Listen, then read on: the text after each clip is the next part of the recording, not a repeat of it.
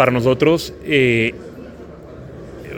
todas las interpretaciones nos dan que para que una dilución ocurra, ocurra, en el caso de la participación de EPM en UNE, tiene que haber un trámite ante el Consejo Distrital de Medellín. La posición, la posición de, que se nos fue presentada hoy es que no se requiere, eh, es como, y, yo creo que es independiente que se requiera o no.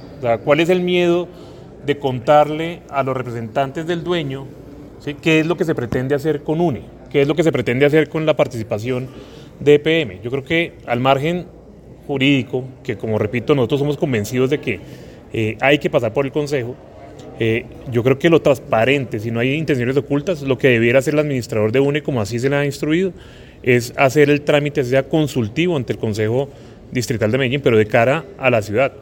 Eh, no nos gustan las formas, nos sentimos incómodos y pues, ¿qué nos corresponde? Defendernos con toda. Nosotros no vamos a permitir que se pierda un peso público en el marco de esta transacción. Es una toma todo se hubiese evitado, todo se hubiese evitado.